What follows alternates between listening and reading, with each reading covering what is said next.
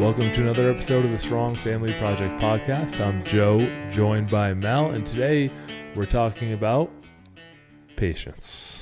See what I did there? I made I should people have waited, wait for about two seconds. You showed a lack of patience, which we're going to be working on this episode.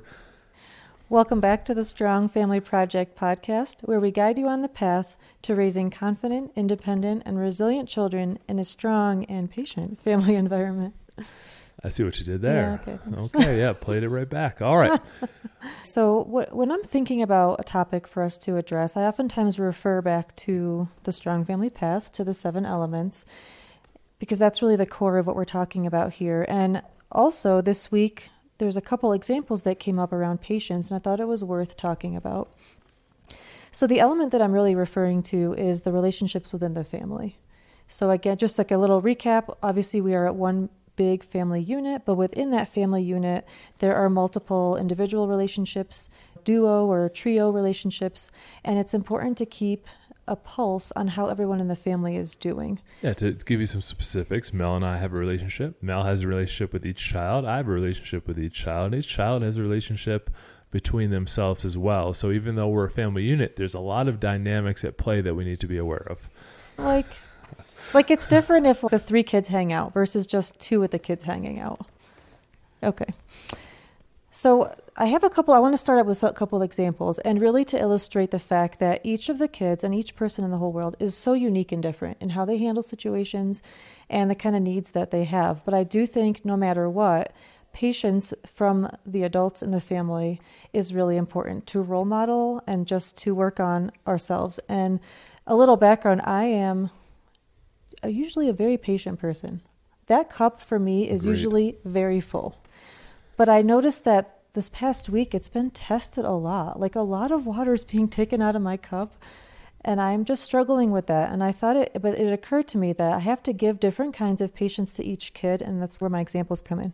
So I'll start with a simple example. So we have a kindergartner and he's at school all day. I pick him up and we went to one of Henry's soccer games and I'm there to try to support Henry and watch his game, and I'm excited about that, but Everett just won't stop talking. And not like a bad thing. He's just telling me about his day, and sometimes you're like half listening and you're saying uh-huh, but you're not really listening. So then I felt guilty because I'm trying to watch the game. But that's just an example with him of my patience was just running low, and I was really struggling to give him what he needed while trying to watch the game. And that was one way I noticed that the patience was wearing thin. With Everett at the games, if we don't listen to him, then you can go play on the side. And he gets into a little bit of shenanigans on the side. Uh, semi-side story is that there's a little bit of a rock cliff over by Henry's soccer game. And Everett climbed up to the top, and he looked at me and gave me like a little thumbs up. Can I climb down this? And I gave him like a, a thumb sideways, which means, hey, it's your decision. And so he shrugged, and he went down, and it's probably five feet tall. And he went down facing out. You can imagine climbing down a ladder facing the wrong way would feel weird. I want to face in, but he got halfway down and stuck, and I looked over at him, and I'm up in the bleachers, and he's over on this ledge, and he just gives me a mm, thumbs down. Like he wasn't upset. He wasn't like screaming for help. I thought he handled it very well, but he just held there knowing that he got himself stuck, and someone had to go help him off. But he'll get into shenanigans and off to the side while we're trying to watch the game. And so it does require some of that patient energy. Although I thought in that situation, he showed good resilience. He sure did. And honestly, usually he does go and play. So if this is like the one time that he chose to like hang out with me and chat with me. And I do still feel guilty that I didn't give him what he needed that day. But that's one of the my examples. Before I go further, I'm going to give my other examples. Henry, our sixth grader, he's playing soccer and I, he's He loves soccer, but he's struggling with the way the season is going because he's not as getting as much playing time.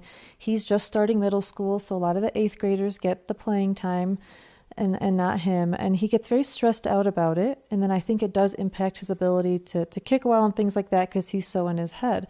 And what I've been noticing recently is right before he goes downstairs to get ready for bed, he takes that fifteen minutes when like the other two are already downstairs to talk with me. And I've that by itself has taken some of my patience because that used to be my time to turn on a podcast and wash the dishes or whatever. But I can tell that he needs me a bit more. And he's in a difficult emotional spot where he is a, he, he has to process a lot of the feelings he's having about the game, about the way the season is going. So those are that that's my example for him. And then my oldest recently has decided that he wants to buy and build a go-kart. Now, if Logan, he loves to take things apart. He loves to build things. He loves to figure out the way things work. Like, he had a contraption removed from his braces the other day, and he like kept it because he just loves seeing how things work. But the way my patience is being tested with him is that he's talking about this go-kart constantly. Mm-hmm. And now he's talking about all the different ways he can make money, which is awesome. Like, it's a great opportunity, but the way he is, when I pick him up from practice or whatever, like the second he leaves school or leaves practice, his mind is on that go-kart, like a thousand miles an hour, and it's all he can talk about. And if you can imagine, whatever topic your kid or someone else might be interested on, in that you might not be, it takes a lot of extra patience to listen to them when it's not like your passion. Now, I love it because he's passionate about it, but it's just been draining me lately. So I want to support him without showing him that it's like difficult to listen sometimes. And I wanted to share these examples for two reasons. One, I think people can relate to the fact that each of your kids or even your spouse could do something that either drives you crazy or drains your patience, unfills that cup of yours. And also, I wanted to show you that just like in I mentioned the relationships within the family, every kid is going to need something different. Henry's the only one that stays up here to talk to me before bedtime. Like, he wants that one-on-one time. The other two don't need that, or they do it a different way. So I think that's important to remember, that each kid in the family or even the adults have a different style and a different set of needs when it comes to how much a patience is going to take from you. So before I go on, did you have any thoughts? Because I'm talking I have all time. kinds of thoughts, Mel. Any thoughts you'd like to share? I'll share a couple of thoughts. Okay. Because I want to, to be transparent and, and be vulnerable, because this process, like, you have kids talking at you, and it's nice for us to come up and be like, oh yeah, we just handle it with supreme patience. It's not always true. It does burn me out too. And so I was at the last soccer game, and I asked him the usual questions after: what'd you learn? What went well? And what do you want to improve for next time? And that last one is his opportunity to, to say some things, and we chat through it. And I know that some games go better and some games go worse. And like, sometimes you enjoy playing with your team. Sometimes your team's not that great, but you're doing it for yourself. And yes, you are part of a team, and you need to support the people on your team. And I, and I complimented on that. Like, he gets very frustrated with his own performance, that he isn't able to pull out these magical footwork drills and score. And like, it, but he doesn't take it out on the teammates, which is a, uh, a line in the sand for me. You don't make anyone else feel bad because you have a bad attitude. And so we work through it, come home.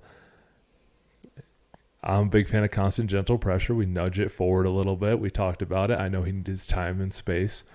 And so I get into my nighttime routine to try to wind down from a long day of work, tons going on at different jobs that I've got going on, working on the podcast, coming up with these episodes. And then I know he's talking to Mel, which means then Mel's going to talk to me. And so I heard it once. I dealt with it. Now I'm going to hear it again from a different perspective. Now he's not in the room, so I can't deal with it directly. It's just I need to take a deep breath and listen to it another time before I'm able to go to sleep. And sometimes my patient burns out. I'm like, I just don't want to talk about this anymore. Yes, I know. And I know the end of the day is a difficult time to connect and talk about it. But it's so hard to just compartmentalize and set it aside, because I see my kid hurting. I see my kid struggling. And it's difficult to not want to run to you, who's like, you're my person to like bounce ideas off of and like move. Try Let to me move ask forward. you the hard question that I'm sure the listeners wrestle with as well. In these situations where, where kids are, except any of these three situations and many that you have in your own homes, how do you balance validating their emotions over the situation with moving them past that situation? That is the question. And one of yeah, the things... Just, yeah, I'll solve it for people, Mel. Okay. It might take me a little bit to get there, because... Can I go through my list? Because I feel like I'll answer it as I go through. Absolutely. You okay. just asked me if I had any thoughts. Okay. Should I regret asking you that? Correct. Continue on your list. Okay. So the first thing I wrote down to think about, and this is oftentimes what I do, is mindset. Like, what is my end game here? What is the goal here? And really, and I do have things typed up because that's my style, I want to raise emotionally healthy kids. That is really my end game here. And I also want to make deposits into my relationship with them so that they will be there. I will be there for them when they truly need me. And some of these things happening right now is some of that playing out. Like, they really need us to bounce these ideas off of. They're trying to figure out how to handle emotions or excitement or whatever. And I really try to just see this as opportunities. So even though my patience is wearing thin, I have these conversations inside my head while they're talking, so that I don't impulsively just lose it. And I think that is something I wanted to share, because how many people out there have this conversation going on in their mind when their kid is talking? Now, the conversation might be like, oh my gosh, I just want them to be quiet. I just want this to be over. But I've shifted from like that self-complaining kind of thoughts in my head to, okay, what can I say to him right now? Does, is he in a place where he just wants to complain? Does he want me to help solve this problem? And it's simpler with Everett, because I obviously just know he wants attention. And I could say something to him like, right now I'm watching the game, but what you're saying is so important. I want to do that after the game. But even then, sometimes I might want to give him five minutes and then suggest he goes and plays. But with the older kids, it gets a little more complex. With Henry, I, I sit there and I think to myself, how can I help him best? Because all I want to do is say, listen, enough with the complaining. Here's what you should do. You should just focus on getting better. And here's all the things you should be thankful for. And I want to get him to that place. I want to get him past the emotional part to the problem solving part. But the conversation inside my head, I was noticing he wasn't ready for that. No matter what I suggested, how gentle that was, like he had a negative response to it. He was going to be no, negative no matter what. Exactly. So honestly, at the end, the way I solved that in that moment was I, I walked away because we were done talking, and then he just covered his face with a pillow, but I could tell he's just mulling it over. So I, my action step was, you need to go shower now and distract yourself. I think anybody can relate to that. Sometimes you're in these moments of kind of despair, some kind of sadness, and if you just distract yourself, read a book, watch a show, go for a walk, listen to music, go just take a shower, go distract yourself. It will shift your perspective, because some kids will tend to want to just wallow in that self-pity. And I think trying to bounce him out of that without solving the actual problem, I'm just trying to teach him emotionally that if you're having a really hard emotion, it's okay to try to ignore it and go do something to distract yourself. Does that make sense? Yes. Okay. And I think that can apply to any situation. So I want them to learn, hey, you're going through some kind of really emotional, strong emotion. So like for Logan's example, he gets amped up about this. He researches the go-kart. He's got thirty ideas of what he can do to make money. He gets so excitable, and he'll often do this like right before bed, and then he can't sleep. So it's like, how can you distract yourself? Set this aside for now, because you might not be able to do anything about it right now, and just relax and regroup. Because a lot of times these discussions, like when we talk about the evening debrief, they happen at bedtime. They happen at the end of the day. And it's like, how do you shift from having this like highly emotional moment to helping your kids um, move past that? But really what I, in this episode, we're talking about patience. And all of that is, I really have to tell myself that I have to like work through it. I can't just impulsively blow up. So I hope I'm being clear, but having that mindset about where we're trying to go with it, trying to t- show that, have a conversation inside your head so that you don't just impulsively respond. Because as soon as it's, there should be like a chart where as patience reduces, the likelihood to just blow up increases. It's pretty obvious, right? So I want to try to fight against that. And I think thinking about that ahead of time, knowing that in your mind, helps you to stay calmer. Do you have more on your list, or may I speak now? You want to hear some thoughts? I'd love to hear your thoughts.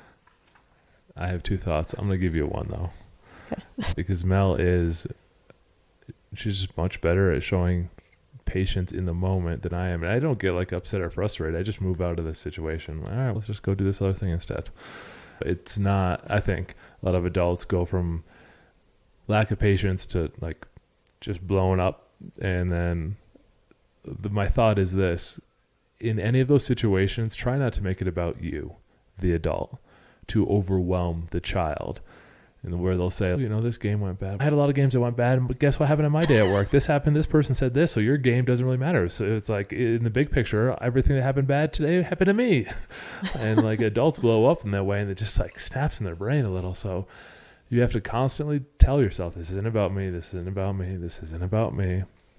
Let them work through it. And I, as much as Mel leans on the, hey, let's talk about it side, I lean on the, hey, let's go not talk about it side. I heard you. You're going to say the same thing over and over again to get more and more frustrated. So let's just go do this other thing. And if you want to talk about it again tomorrow, if it's still on your mind, let's do it then. So you create some separation. The funny thing was, so we have such different personalities with respect to this. I do tend to want to talk about things.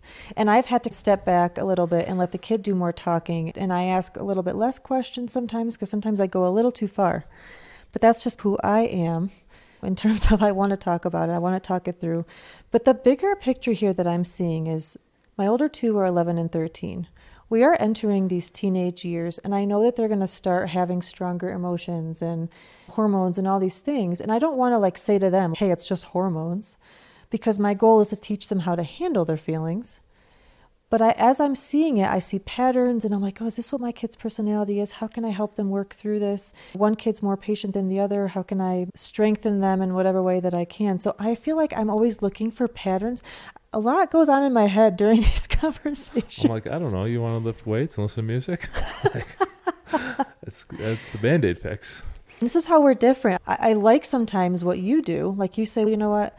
Why don't you just stop talking about it and just move on? We have a supreme clarity around this in our family. So there is communication norms that we have that a lot of other people don't have, where after a while I can just say, hey, I don't want to talk about this anymore.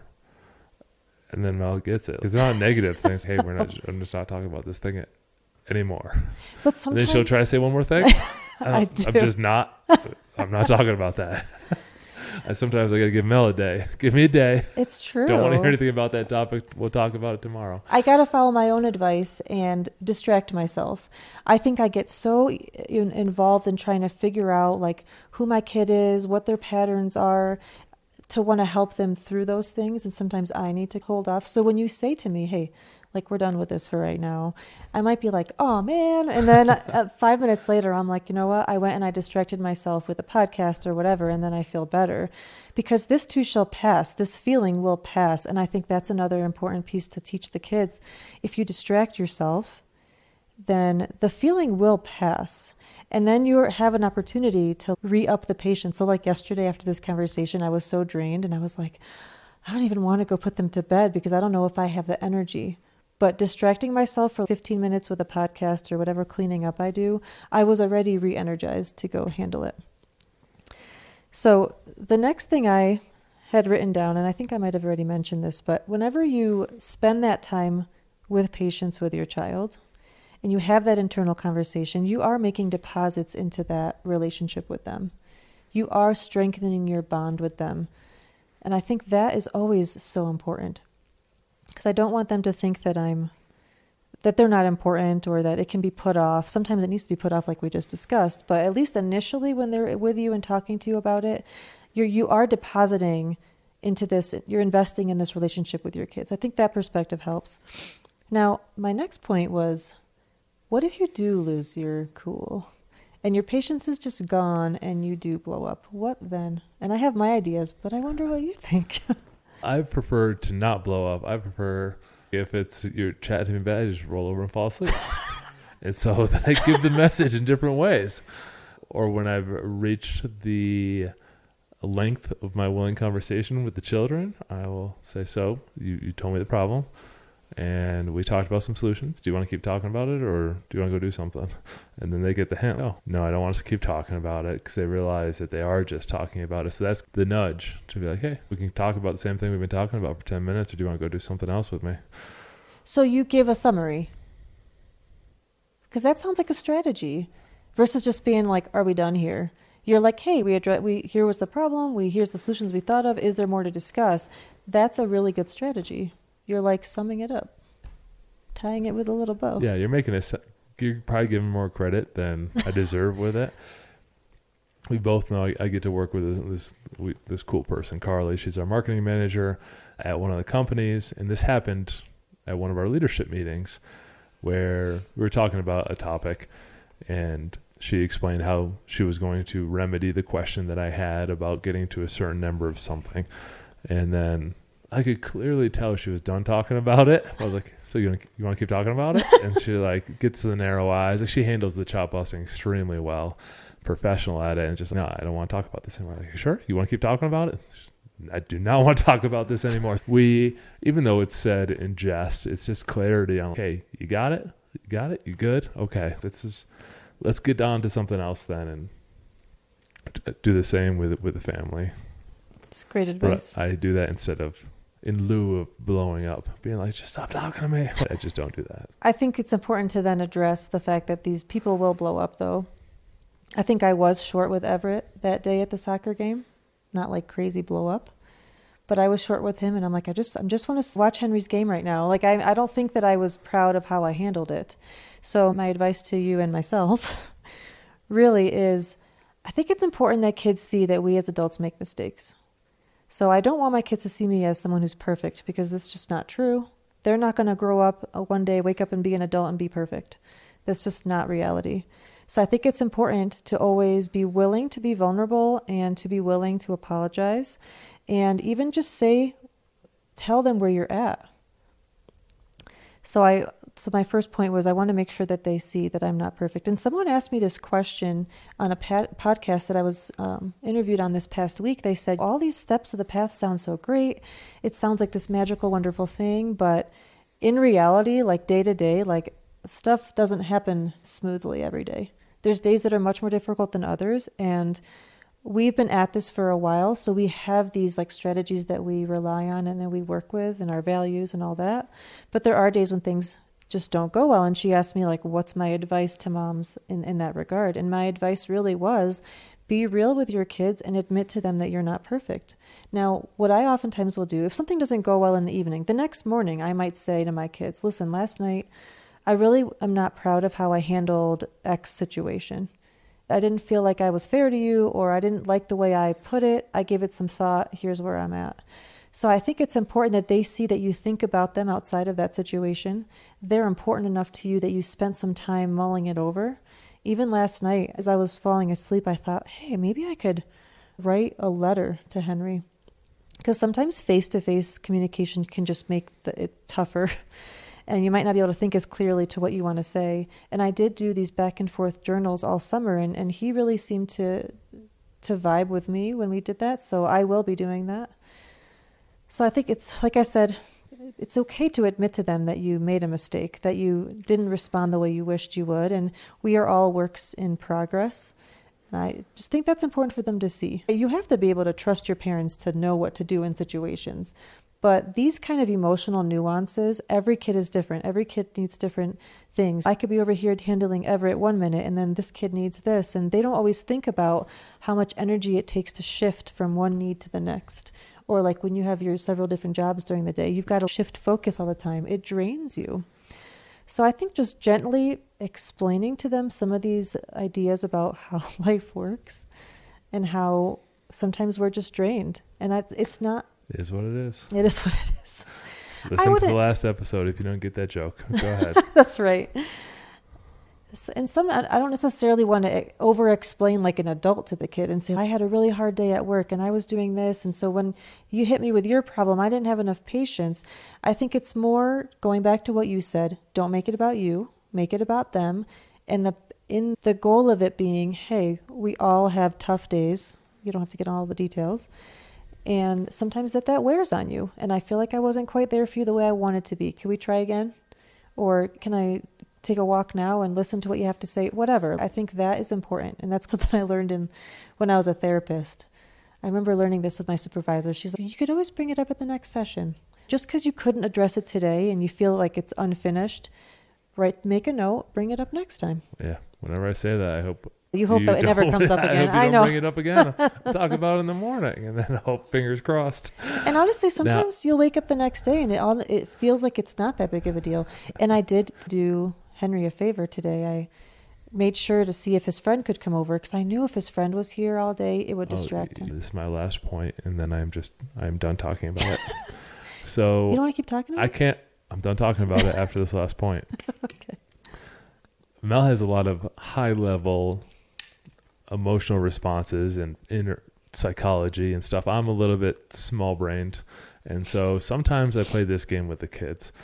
Everett's telling me a story that he has already told me, and I'm, I look around and I'm playing a challenge in my mind. I love challenges. I'm like, I'm going to make it to the end. I'm going to not break eye contact. I'm not going to say anything. I'm going to let him finish his entire story. I'm going to make it. I'm going to make it. I'm going to make it. I'm going to make it. I'm going to make it. And then I make it. I'm like, yeah, I did it. I listened to the whole thing.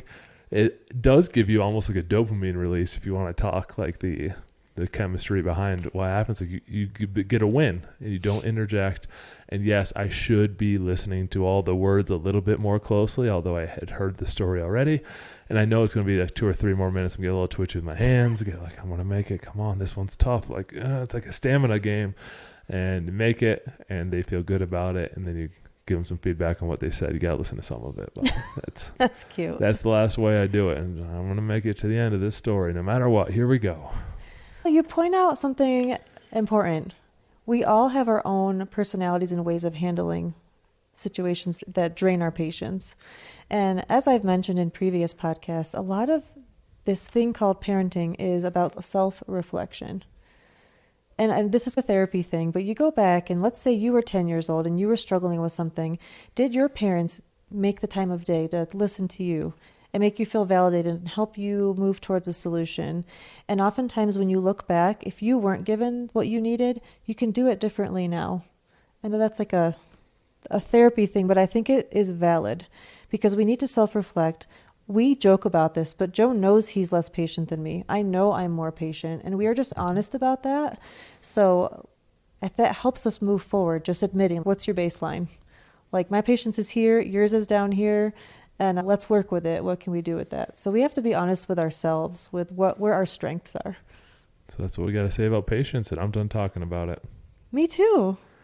Visit us at strong family project dot com where you can download the seven steps of the path. Genuinely having a framework helps you get more patience. Understanding what your core values are helps you with your patience. Having family meetings figured out and having regular dinner time discussion topics, all part of the Strong Family Path. That's free for you over on the website. That all does help. So putting this framework together, but there I go. It said something else about it, and I am